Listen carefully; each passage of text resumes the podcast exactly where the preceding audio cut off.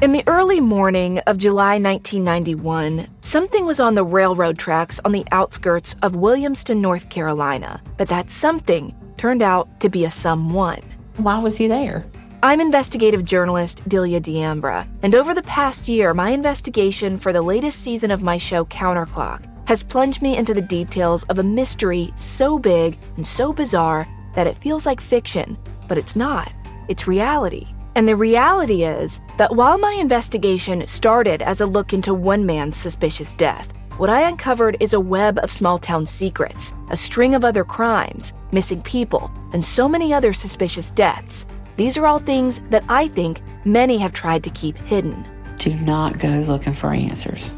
I've had to rethink everything I thought I knew about where I'm from. That somebody is somebody's plural. Listen to Counterclock Season 6 now wherever you're listening.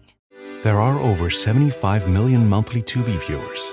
That's more people than there are in France, which means Tubi is more popular than cigarettes for breakfast. It's more popular than considering iced coffee a total abomination. More popular than loving political revolutions. More popular than mère and mère somehow being different words. Tubi, it's more popular than being French. See you in there. Imagine you just got home from work, dinner is ready, wine is chilled, and your man has offered you 15 minutes of heaven in the form of a foot massage. And then he says, Your tanning session is now complete. What just happened? You found your escape at Palm Beach Tan. Break from the chaos at a Palm Beach Tan near you and leave rejuvenated. Take time for yourself at Palm Beach Tan and take that feeling with you wherever you go. Get up to $25 off your first month, featuring Australian Gold. Perfect man not included.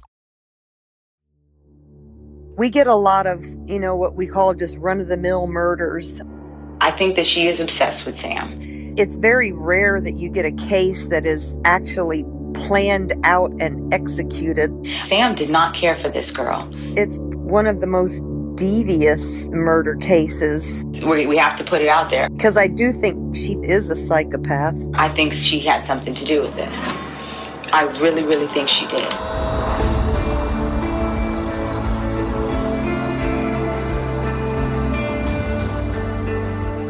I'm Scott Weinberger, investigative journalist and former deputy sheriff. I'm Anna-Sigga Nicolazzi, former New York City homicide prosecutor and host of Investigation Discovery's True Conviction. And this is Anatomy of Murder.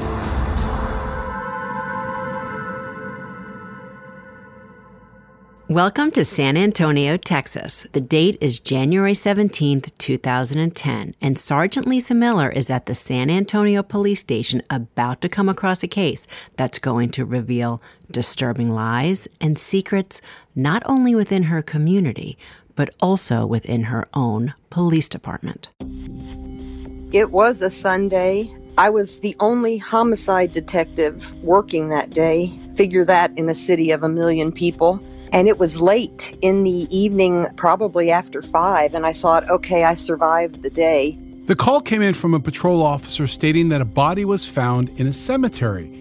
And I was like, right, you're in a cemetery. There's a lot of dead bodies. And she goes, yes, ma'am, but, but this, this one is not in a grave. It's under a tree. The body was discovered by a man who was just visiting the city and simply taking a walk around. He walked past the cemetery and he saw the body laying there. He figured it was like a homeless person who was maybe just sleeping. But when he came back from his walk, he saw that the body was still in the very same position. And so he went ahead and walked all the way into the cemetery. Uh, he realized that the, the man was dead. When detectives arrived on scene, it was confirmed to be a homicide. He had no identification on him. We had no idea who he was. The victim was a young, slim male, and his body was lying right at the entrance to the cemetery. Had obvious gunshot wounds to the head. Now, another detail that Lisa noticed was that the crime scene itself did not look like the place where the murder had occurred. There was no blood at the crime scene, there was no shell casings at the crime scene, and we had received no calls for any gunshots in that area. So, with the absence of any 911 reports of shots fired, it made Lisa even more convinced that the cemetery was just the dumping site for this body. Before, when I've had things in cemeteries, it's because there was an altercation that occurred in the cemetery, or you hear about a chase that landed there. But to actually take someone and put them in a cemetery, I thought that was a bit odd. Yeah, I was thinking the same thing. I mean, was the killer trying to show some reverence or some compassion, potentially? So it was determined by investigators that the victim's body wasn't just thrown or tossed into the cemetery, that actually somebody carried that victim, laid him down, and put him on his side. And I'm also wondering, what does that mean? Oh, I had a lot of questions. The first one being, how do you brutally murder someone by shooting them in the head six times and then showing some compassion, some level of humanity by gently placing them at a cemetery? You know, I asked that question repeatedly, like, this makes no sense to me at all. One thing to note is that the case was not ultimately going to be Lisa's. You know, in many large homicide divisions around the country, because of the sheer volume of work, cases are rotated amongst teams and homicide detectives. And in this case, this young man who is now termed a John Doe, who's left in the cemetery, that case would be marked for Lisa's partner, Sergeant Kimberly Bauer. I was horseback riding, which I usually am. Lisa called me on my cell phone and said, you know, hey, get off your horse. Your murder came in. When Lisa graduated the police academy, her first field training officer, who we call also an FTO, was Kimberly's husband. So very early on, Lisa and Kimberly knew about each other, and the rest was pretty much history. She was a sassy, sarcastic person. Kimberly is very sweet and kind. She's all the things I'm not. And so we kind of we kind of balance each other out. They patrolled together. They worked special victims together. Then they went on to homicide together. And when they made sergeant, once again, they did it together. And you're not going to be shocked to hear that they retired together, too. Kim and I do our investigations because we think alike. Lisa and I just know what has to be done, and so we I just say I'll take this one, you take that one, and we both have the same goals. We reach the same conclusions. We don't ever fight about who's going to do what. We just get the job done. It just comes from working, you know, at that time for over 20 years together. I know what she's thinking. She knows what I'm thinking. A lot of times we slap each other because we both say the same thing at the same time, or we both just start laughing because it's like, yeah, uh, yeah. And all I could think about when I'm listening to the two of them was I almost picture them like this Laverne and Shirley, you know, just very distinct personalities, yet as close together as one could be. Even though they'll be working together, dividing the tasks up, Kimberly will be primary on this homicide investigation. What struck me was that it literally looked from the photographs like they picked him up like a man was holding a woman in his arms, you know, under one arm under the knees and one arm behind the back and it looked like they were holding him like that and then just laid him down in the cemetery so he was on his side. Not like he was thrown or dragged or dumped. Literally just placed down on the ground after holding him in his arms. So, you know, while Kimberly's out there analyzing the crime scene, you can't help but realize that she's also, in a way, starting to try to analyze the mindset of her likely killer. And I kept thinking, who would do that? You know, why didn't they chunk him or throw him or you know, drag it, however it was he got there. And he also had this weird looking contraption on his hip that at the beginning we couldn't figure out what it was. While it's obvious that this young man, this John Doe, was placed there, what that also means to her is there's going to be a second crime scene out there. Because think about it if he's placed there, those injuries had to be caused somewhere else. So Kimberly headed over to the ME's office where the body had already been transported to to determine if any forensic evidence could be collected from the body. Perhaps fingernail scrapings, perhaps projectiles that may be located still within the victim's body. And what they did find was that there was multiple gunshot wounds, but there was one thing that really stood out. We were trying to figure out why there was a gunshot wound to the chin. So we got a rod and we placed the rod through the gunshot wound into the chest to see where it was. And that was the trajectory, you know, which you start at point A and sometimes it goes to point B and C and so forth. But with one particular gunshot wound, the thing that stood out was that it was a gunshot wound to this young man's chin and it lined up with a chest wound. Picture that in your minds, and what does that say to each of you? And had to have been on his knees because the trajectory of the bullet was such that the shooter was above him. This murder was what we call a close quarter contact between the shooter and the victim, while the victim was on his knees. It, was an execution. They were trying to kill him. During the autopsy, a critical piece of information was also learned through fingerprints. And when you think about trying to identify with fingerprints, you know, people often say, okay, well, does the person have a criminal record? Do they have a job that requires your fingerprint, or did they apply for something that needs it? But also interesting is that there are actually four states that require people or citizens to provide their fingerprints when they're registering for a driver's license. And this I didn't even know until finding it out for this case. And those states are Georgia, California, Colorado, and you guessed it, Texas. Investigators determined the identity of the victim, Samuel Johnson Jr. Johnson was 26 years old, a young father who worked two jobs one as a middle school safety officer, and the second job as a bus driver.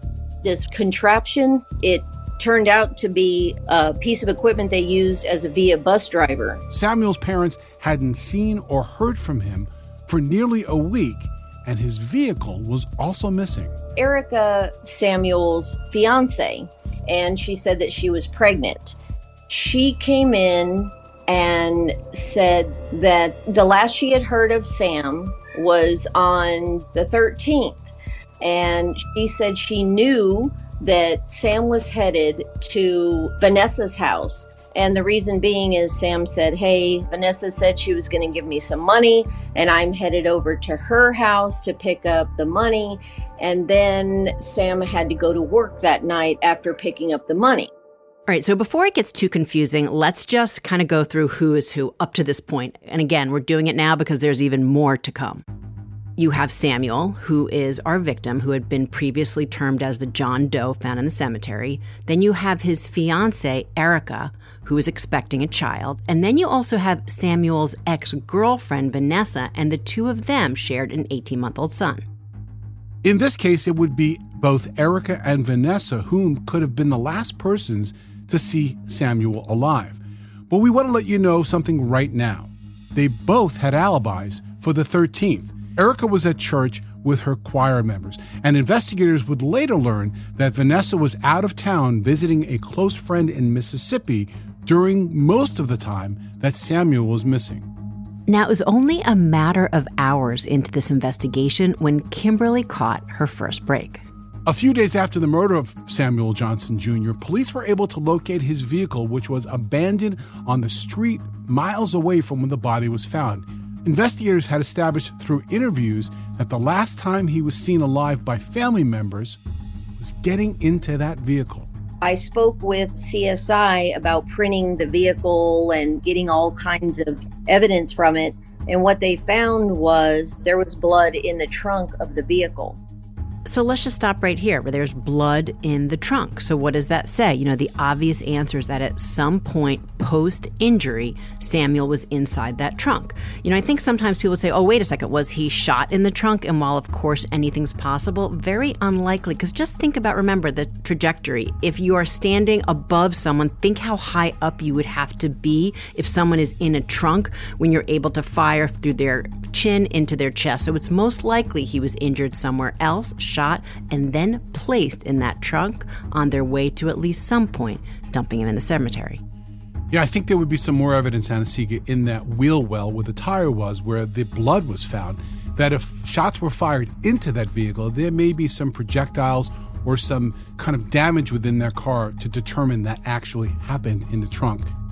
So now you know that, well, if Samuel's in the trunk of his vehicle bleeding, he's probably dead who's driving his vehicle. Somebody had to drive the vehicle there. So you know you're looking at one person. Well, now when that person gets out of the car to dump the car, who picked up that person? So now we have two crime scenes. We have the cemetery and, and we have wherever the vehicle was dumped and the vehicle itself. There is still a third crime scene out there if Samuel was not shot in the trunk Now it's time to brace yourself because there is about to be a series of twists and turns that you will have never expected in this case. First, Vanessa, Samuel's ex, was the daughter of another police sergeant. And then an undercover detective who is now retired, was now working as an investigator in the DA's office, told Kimberly a disturbing story about Vanessa. He came over from the district attorney's office and said, Hey, I, I need to talk to you guys. He said about a year ago, the IA sergeant came to me and said that her daughter Susan and her other daughter Vanessa had been talking about killing Sam for some insurance money.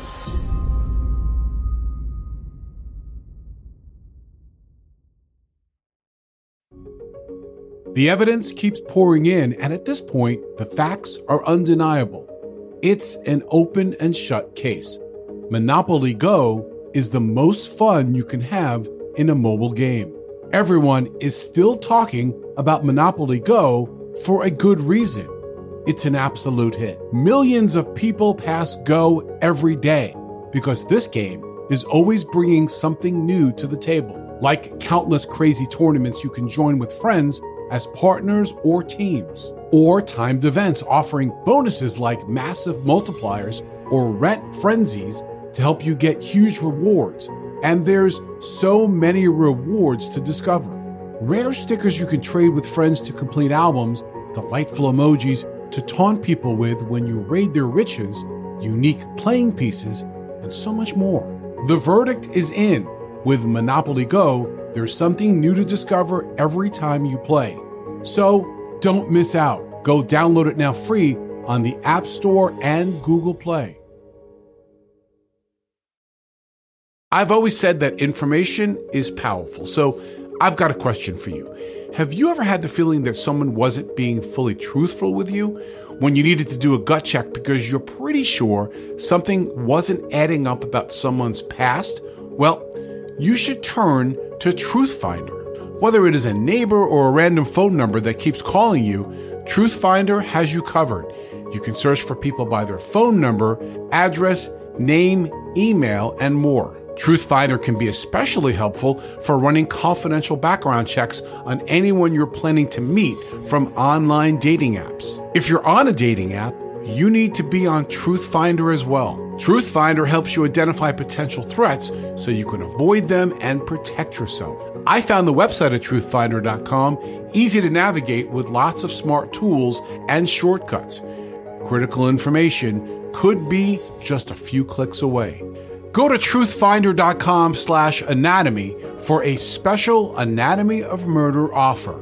That's truthfinder.com slash A-N-A-T-O-M-Y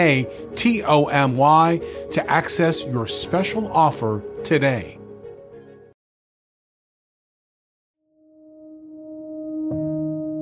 There was a police sergeant at San Antonio Police Department who had two daughters, Vanessa and Susan. And now you have a former undercover detective who was telling Kimberly that a year before Samuel was killed, this police sergeant, their mother, was aware that the two daughters were plotting his murder. And he said several months went by and I never heard anything. And so I contacted the sergeant and she said, no, the girls had abandoned their idea and nothing ever came of it. When I heard it, I was like, wait, what? A police sergeant is taking zero action when they hear not only people, but her own daughters plotting murder. You know, there's just something definitely head turning about it. If this was my case, my first thought would be I have a homicide case that just got so much more complicated. How much, if anything, did this member of the department know about her daughter's involvement in a possible homicide?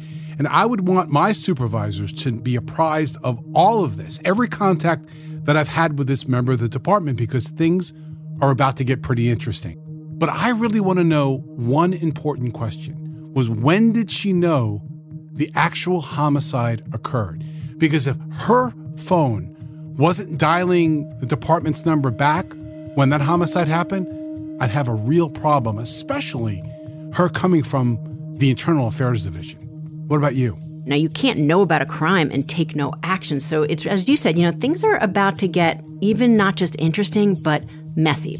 Honestly, anything involving in the slightest your own people, it's just difficult, you know, because now you've got to inform your boss. You know, you've got to be careful to find out if the police officer knew anything. And it's just, it's stressful. And you know, Scott, when I heard it, I was also like, wait a second, could it possibly be this easy? How much of a coincidence would it be that there are two sisters plotting a crime, a murder, when they even name the person that now, a year later, ends up dead? In a legal sense, overt act, intent. You know, what does it take to prosecute somebody? What is the threshold?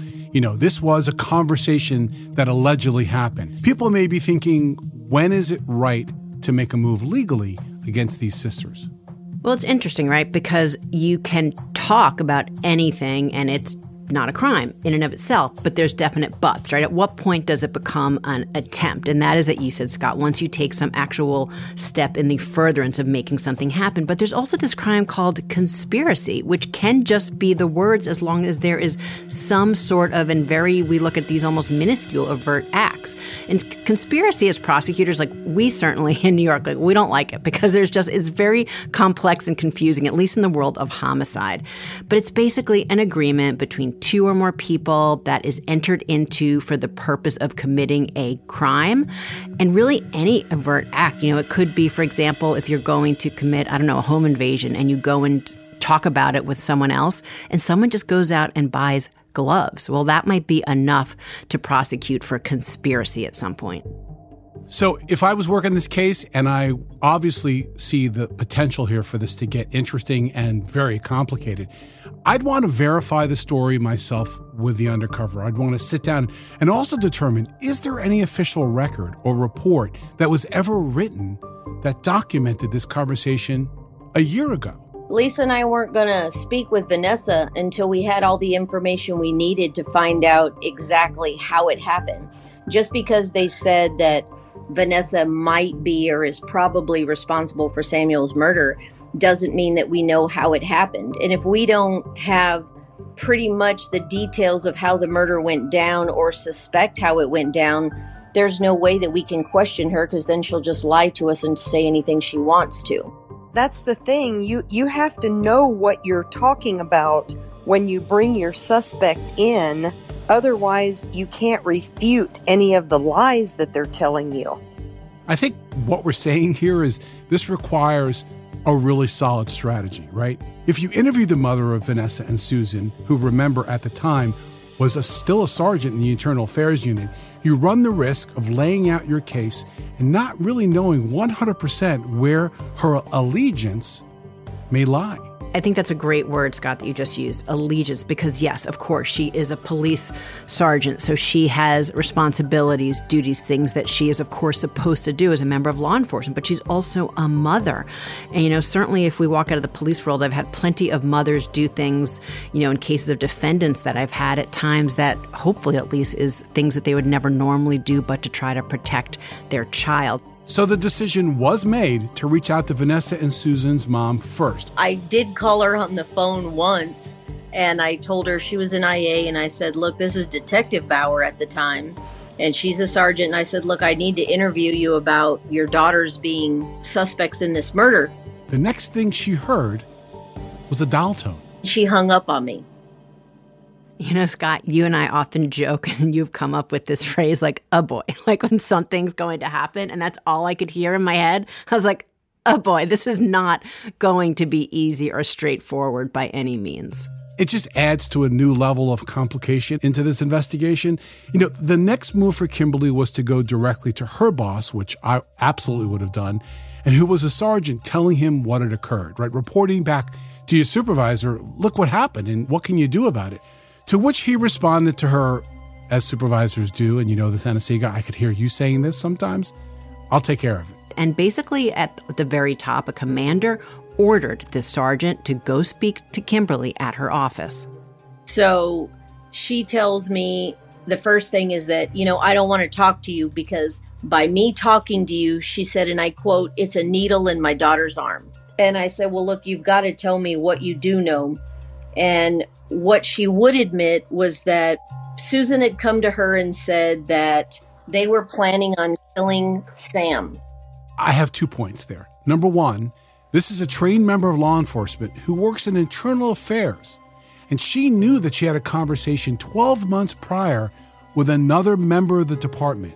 She knows that person that she spoke with has an obligation, a legal and a moral obligation, to report that the way the undercover did. She knew that was going to happen. So why not get in front of it? Why not make that call? Why wait for it to come to her? I think hearing that, I completely agree because she knows if she gives them that statement, first of all, she heard it directly from them. So that can actually be used in court, right? Because that's an exception to the hearsay rule. That is an admission by if they committed the crime to people that are involved. So she might be the most powerful evidence against her children. And whether that is the rest of their lives in prison, maybe even the death penalty, how could she, as a mother, in her mind at that point, she didn't want to be the one to bring that evidence against them. So she goes to the undercover detective and tells him.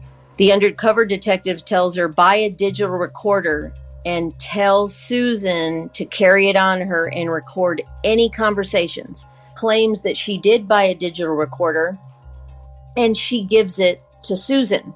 She just let it go. Now, she's a policeman. You don't let it go.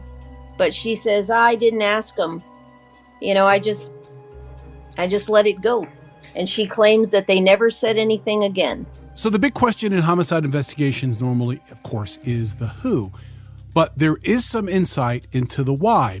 In the conversation that the internal affairs sergeant had with the undercover, insurance money was mentioned. So that was a path that Kimberly would look and investigate down. I spoke with a man he handles a database for the insurance agents. And he mm-hmm. told me that Samuel Johnson did have an insurance policy out on him. Vanessa and Sam took out a life insurance policy on Sam for $750,000. Listing Vanessa as the beneficiary. So you may be asking why a 26 year old needs to have a life insurance policy. Now, I did a bit of research and I found one survey that shows that the median age of a life insurance policyholder is 43 years old. So it, it would obviously appear unreasonable for someone at the age of 26 needing a policy for his life, right? Now, again, he has a child, so that changes things for a lot of people, and there is something to being responsible. But this is also someone who had to work two jobs to make ends meet and try to provide. So, how much extra money did he have for this pretty hefty insurance policy? But we also found out something else, too. He told me that Sam and Vanessa had already received a claim for a house fire that totaled almost $300,000 in fire damage. They had also claimed prior to that, they had claimed insurance money on a vehicle that was torched. Remember earlier in the podcast, we talked about the fact that the last time Samuel was seen leaving his home, getting into his car, he was headed to Vanessa's house to pick up $340 from the insurance claim for a fire that happened at her house eight months before the murder. So the timeline is a vehicle was torched, they receive insurance money. Then their house, it also caught fire and they received almost $300,000. And then Vanessa and Sam get a life insurance policy on Sam for $750,000 where Vanessa was the beneficiary and the son was the contingent. Vanessa was the beneficiary of the two previous fire insurance claims, too. And now it's just alarm bells in every direction. Like this is a three alarm fire because, you know, you hear of one fire that someone collects insurance. Well, that's interesting. You know, two, well, it's downright fishy. And three, it's like three strikes, you're out. And the beneficiary on all three of those policies was Vanessa. Yeah, I think it is very fair to say it is crystal clear that the leading theory here of this homicide is money. Now, something to keep in mind while all this is swirling is that remember, Vanessa had an alibi. She wasn't anywhere around. She was actually, remember, in another state, Mississippi. So while Kimberly and Lisa are investigating it and trying to sort all that out, well, another detective is following up on a very different tip that, at least initially, seemed completely unrelated. The other detective got a call from a woman who said her daughter, Adrian, had information on the murder. On Wednesday, another detective in our office, he called me on the phone and said, "Kim, this isn't mine. Th- this has to do with your murder that you're working right now." The daughter didn't live in San Antonio. She didn't even live in Texas. She was over 500 miles away in Mississippi. She says basically in a nutshell that Vanessa had gone to her daughter's house in Mississippi. They had been friends for years. She flew over there and basically had admitted that she knew that Samuel had been murdered back here in Texas. Kimberly has a three way call between the mother and the daughter witnesses, and this is what she learns from them. So Vanessa asked Samuel to drop her off at the airport. While Vanessa was over there visiting, Wednesday night or Thursday night, Vanessa receives a call from Texas and she leaves the room and later goes to discuss it with her and says, What is going on? And Vanessa says that they hurt Samuel. They were just supposed to beat him up. So, of course, Adrian's standing there in shock, as saying, You know, what are you talking about? What do you mean? And then all of a sudden, she then says these words He's also dead. Well, Vanessa kind of blows it off in a way. And it gets even stranger from there. Then on Friday, Vanessa goes out shopping. And then she comes back and she says to her friend Adrian, the one she's staying with, Oh, look, look at this dress that I just bought. Doesn't it look really nice on me? And so Adrian was like, Well, I don't, wait, what did you buy this dress for? And the Vanessa's answer, listen to this. Well, I bought it for the funeral. Yeah, and that was huge because she bought a dress for the funeral two days before Samuel's body was even discovered. There are over 75 million monthly Tubi viewers. That's more people than there are in France, which means Tubi is more popular than cigarettes for breakfast. It's more popular than considering iced coffee a total abomination. More popular than loving political revolutions. More popular than mère and mère somehow being different words. Tubi, it's more popular than being French. See you in there. We're heading into spring, and warmer temps often mean more travel on the horizon. If you're going somewhere where the language is not your own, how great to learn some before you go. Enter Rosetta Stone, the trusted expert for 30 years with millions of users and 25 languages offered. Rosetta Stone immerses you. You can pick up any language naturally, first with words, then phrases, then sentences. Plus, with Rosetta Stone's True Accent feature, you'll get feedback on how well you're pronouncing words. I'm hoping to get to Europe this summer, and I've been using Rosetta Stone to brush up on French and to learn a little bit of Spanish. It's easy, intuitive, and I love that I can learn on the go with Rosetta Stone's app right on my phone. Rosetta Stone is the most trusted language learning program. It is available on desktop or can be used as an app on your phone or tablet. Don't put off learning that language. There's no better time than right now to get started. For a very limited time, Anatomy of Murder listeners can get Rosetta Stone's lifetime membership for 50% off. Visit rosettastone.com slash anatomy. That's 50% off unlimited access to 25 language courses for the rest of your life. Redeem your 50% off at rosettastone.com slash anatomy today. Wow. I mean, that is another crazy moment in this case. You know, here we have a witness who's telling you that one of your prime suspects talked about Samuel being dead before he was even reported missing and obviously before his body was found. She doesn't do anything. She doesn't go back. She goes and buys a dress and just very calmly says, Hey, how nice does this look on me? And that it's for the funeral. This is the very same person who may have been planning to kill him a year earlier, now implicated in the murder of Samuel Johnson. Also, he's the father of her young child. It just seemed like very macabre and, really strange to me when I heard it. Looking back at the timeline of events adds even a clearer picture of someone attempting to cover their tracks. Within hours of returning from her trip to Mississippi, Vanessa was the one who walked into the police station to report Samuel missing, knowing all the while that he was dead. It is like, you know, when you think about like those stories about like the Black Widow here, it's like all I could think about between the dress and then her behavior, just how calculated it all is. So, of course, everything right now is pointing to Vanessa. But again, remember, she was actually in Mississippi when the crime occurred. So she couldn't at least be the one physically responsible in that she couldn't have been the person who pulled the trigger. A few days after Samuel's body was discovered, investigators bring Vanessa in for an interview. When did you meet Samuel Johnson Jr.? We met in February, started dating in March. All right. And so I take it everything's going. Everything's going great. He drops Great. us off at the airport. This is at his suggestion that I go and visit with a, a best friend of mine that I haven't seen in forever. And he was like, "Go see her. Go, you know, do the girl thing." Kimberly's talking to Samuel Johnson's ex girlfriend, who is the mother, of course, of his child. So at first, Kimberly's approach is very comforting, even though she knows a lot more. Kimberly wants Vanessa to be chatty and willing to develop a rapport with her.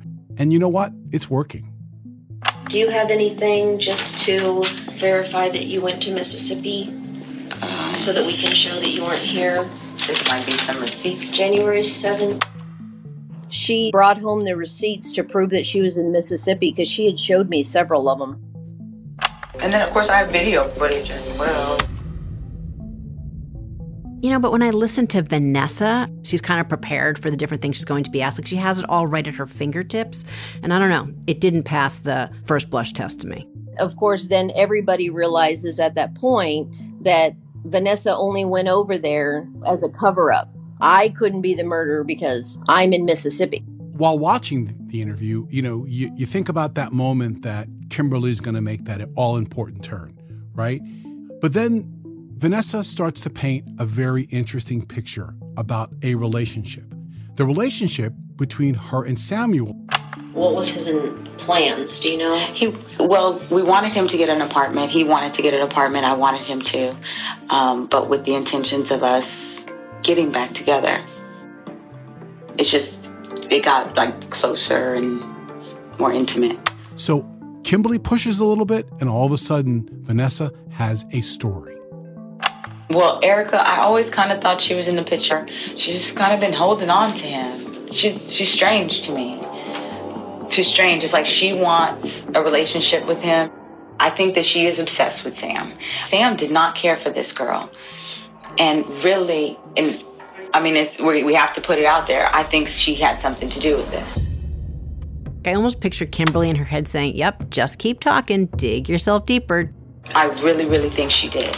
And even the way she now switches gears to the new girlfriend and, and starts to talk about her, like, oh, and by the way, I really think she's the one involved. Yeah, I mean, the fact that she pointed towards Erica, it really gave no real indication of why or information to indicate why she felt that way. Again, there is nothing pointing to Erica, so while it's possible, sure, it just seems like yet another piece of this very calculated, thought out plan before, during, and after, at least to me, for Vanessa. To her, it was just a feeling. And I think Kimberly was pretty su- surprised by that.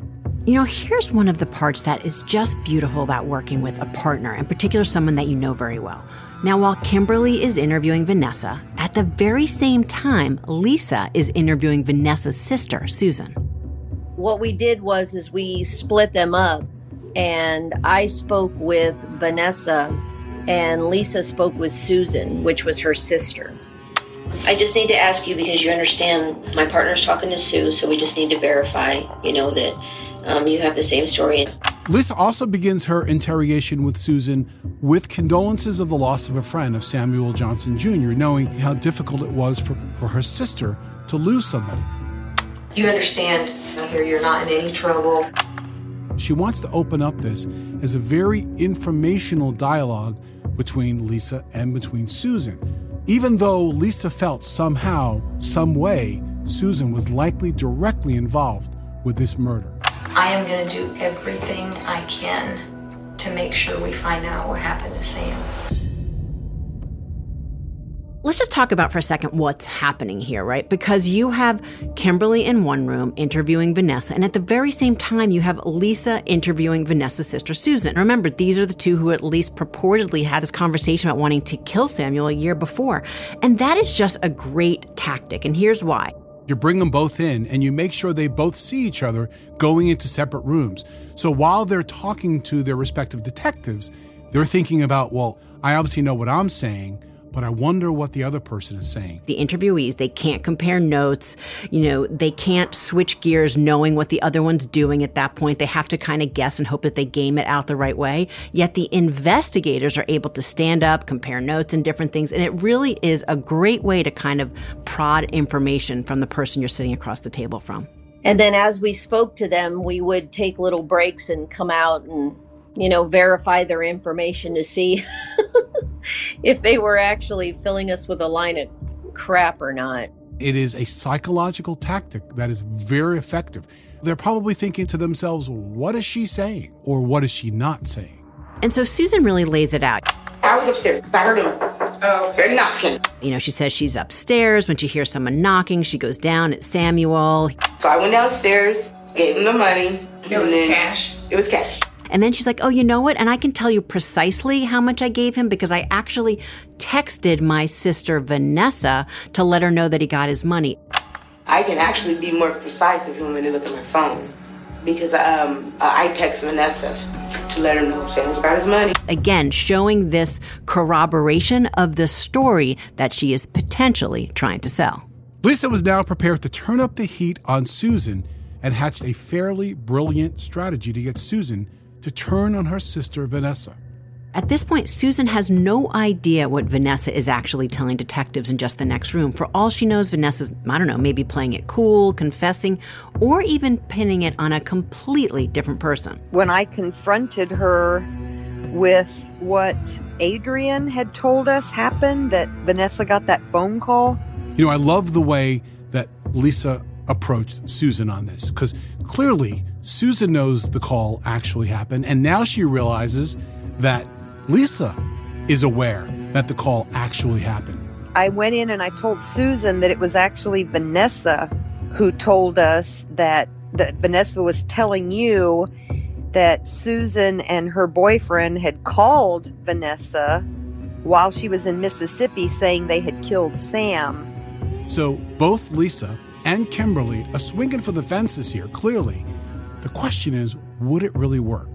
And now, again, I have to address something because I know a lot of people think it. They're like, well, wait a second, but she lied, you know, and she said that it was Vanessa who is saying this as opposed to the person, the witness, Adrian, who actually told detectives.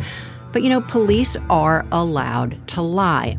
You may not like the tactic, but it brings out other information that may be admitted? If I see it as a lie, right, the average person is too. So you have to call it for what it is. And they specifically said that Vanessa, you know, gave them this information, which she didn't. So again, the information was accurate. They're just kind of using the who gave it to see if that gets any different response or any sort of admission from Susan if she thinks that maybe her sister is spilling the beans on something that they know actually happened. And you know, I've always come out on it that, you know, if someone is telling the truth, they're going to tell the truth no matter who said what and what is said to them. I went and checked because Vanessa's talking with Detective Bauer. Mm-hmm. And Vanessa's telling Detective Bauer that she received a phone call from while she was at Adrian's house mm-hmm. where told her that he had accidentally killed Sam. There's various possibilities about what Susan might do next. No, she didn't she might just shut down, you know, clam up, walk away. Or maybe she realizes at this point that she's been caught. What Susan does next, you'll have to wait until next week. You know, we realize that these cliffhangers are really difficult because you're listening intently to the story and you want the answers now. But this case has so many more twists and turns, and digesting it into one episode it may not be as effective for you listening as it would be in two episodes. That's why we made sure to list this as part one. We're going to leave you with investigators are really working to figure out who pulled the trigger, and we will let you know that it wasn't Vanessa or Susan. and that detectives are about to learn a disturbing detail about Samuel that is going to put an entirely different spin on this case.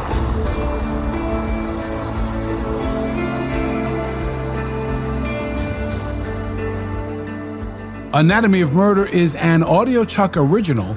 Produced and created by Weinberger Media and Frasetti Media. Ashley Flowers and Sumit David are executive producers. So, what do you think, Chuck? Do you approve? Pandora makes it easy for you to find your favorite music. Discover new artists and genres by selecting any song or album, and we'll make you a personalized station for free. Download on the Apple App Store or Google Play and enjoy the soundtrack to your life.